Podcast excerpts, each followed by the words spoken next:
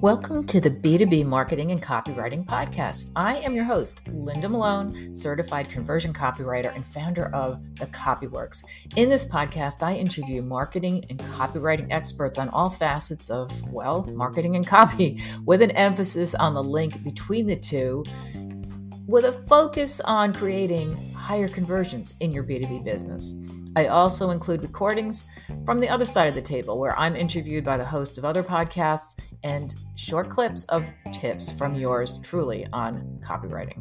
In short, you'll find something for everyone in the marketing and copywriting B2B world. Let's dig in.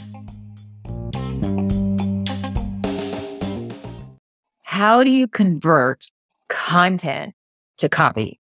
I get this question a lot, and I did a poll recently on LinkedIn where I asked people what they wanted to me to show the behind the scenes, how I approach different things. And this won out above everything else. So I, what I thought I'd do today is for one, first give you a kind of a brief background on what's the difference. Some of it's review. I've talked about this a lot on LinkedIn. And then to give you a specific example of a piece of content I wrote for a magazine, for an online magazine that ended up just for the sake of this video to convert it if I had to write it as copy instead of content.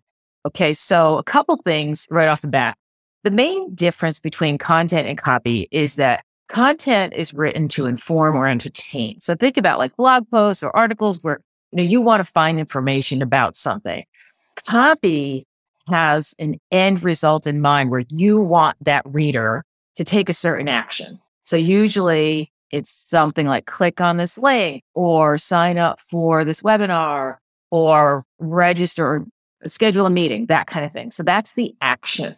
And that's the actual point of conversion as well in the copy. What I want to do is to show you this, the original and the original content, and then how I would approach it if I were to write it as copy. Okay. So this prevention article is one that was obviously, it's several years old. They don't even have the image up for it anymore, but it's still online. And it is about how people do all these things that they think are good for their health and they could backfire on them. So each one is like, you know, you drink skim milk thinking that's best, but research shows that whole milk actually helps you lose weight faster.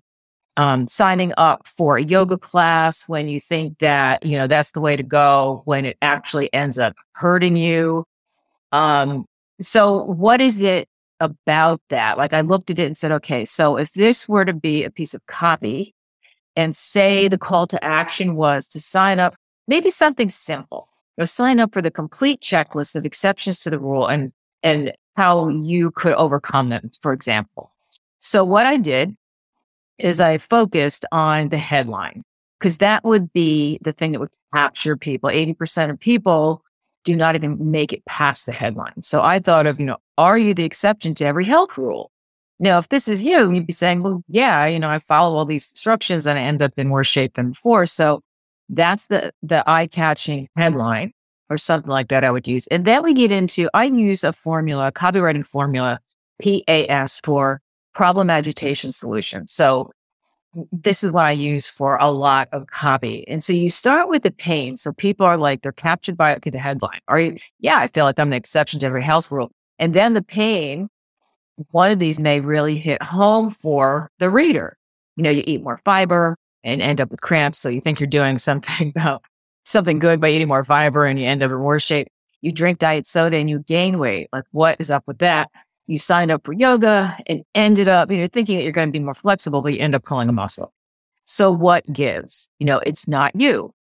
Well, it is, but you're not alone. So here, what I've done is I've presented the pain, what gives. It's not you, but it kind of is. So it's like aggravated. So that's the agitation part. And then I start to lead into, and this is very simplified, by the way. I start to lead into the solution. So general advice you find on Google is just that, an overarching set of tips created for the average person and not everyone fits that mold. Now, the solution is, so now we have the problem agitation. Solution will depend on what call to action you are presenting. So it, the solution may be for a complete list of other exceptions to the rule and to see, you know, how you may fit in or however you want to word that, that would be, you know, click here.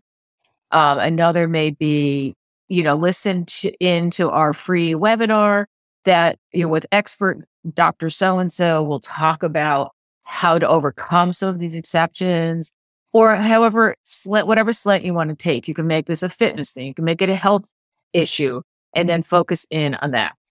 But the difference is at the end, you will have a call to action. And the chances are it's probably going to be gated because you can, you know, this part will be ungated. But at the end, you want to capture emails for whatever it is that you want them to sign up for. So that part will be gated. Okay. So I hope this makes it clear on the difference between content and copy. If you have any questions, feel free to DM me. I'd be happy to answer. Okay, so that wraps up today's episode. I hope you found it valuable. And if you did and you enjoyed it, please be sure to share it with friends and business associates who may find it of interest as well. Thanks so much for listening, and be sure to follow me on LinkedIn, or you can reach out to me through my website at thecopyworx.com. And we'll talk to you soon.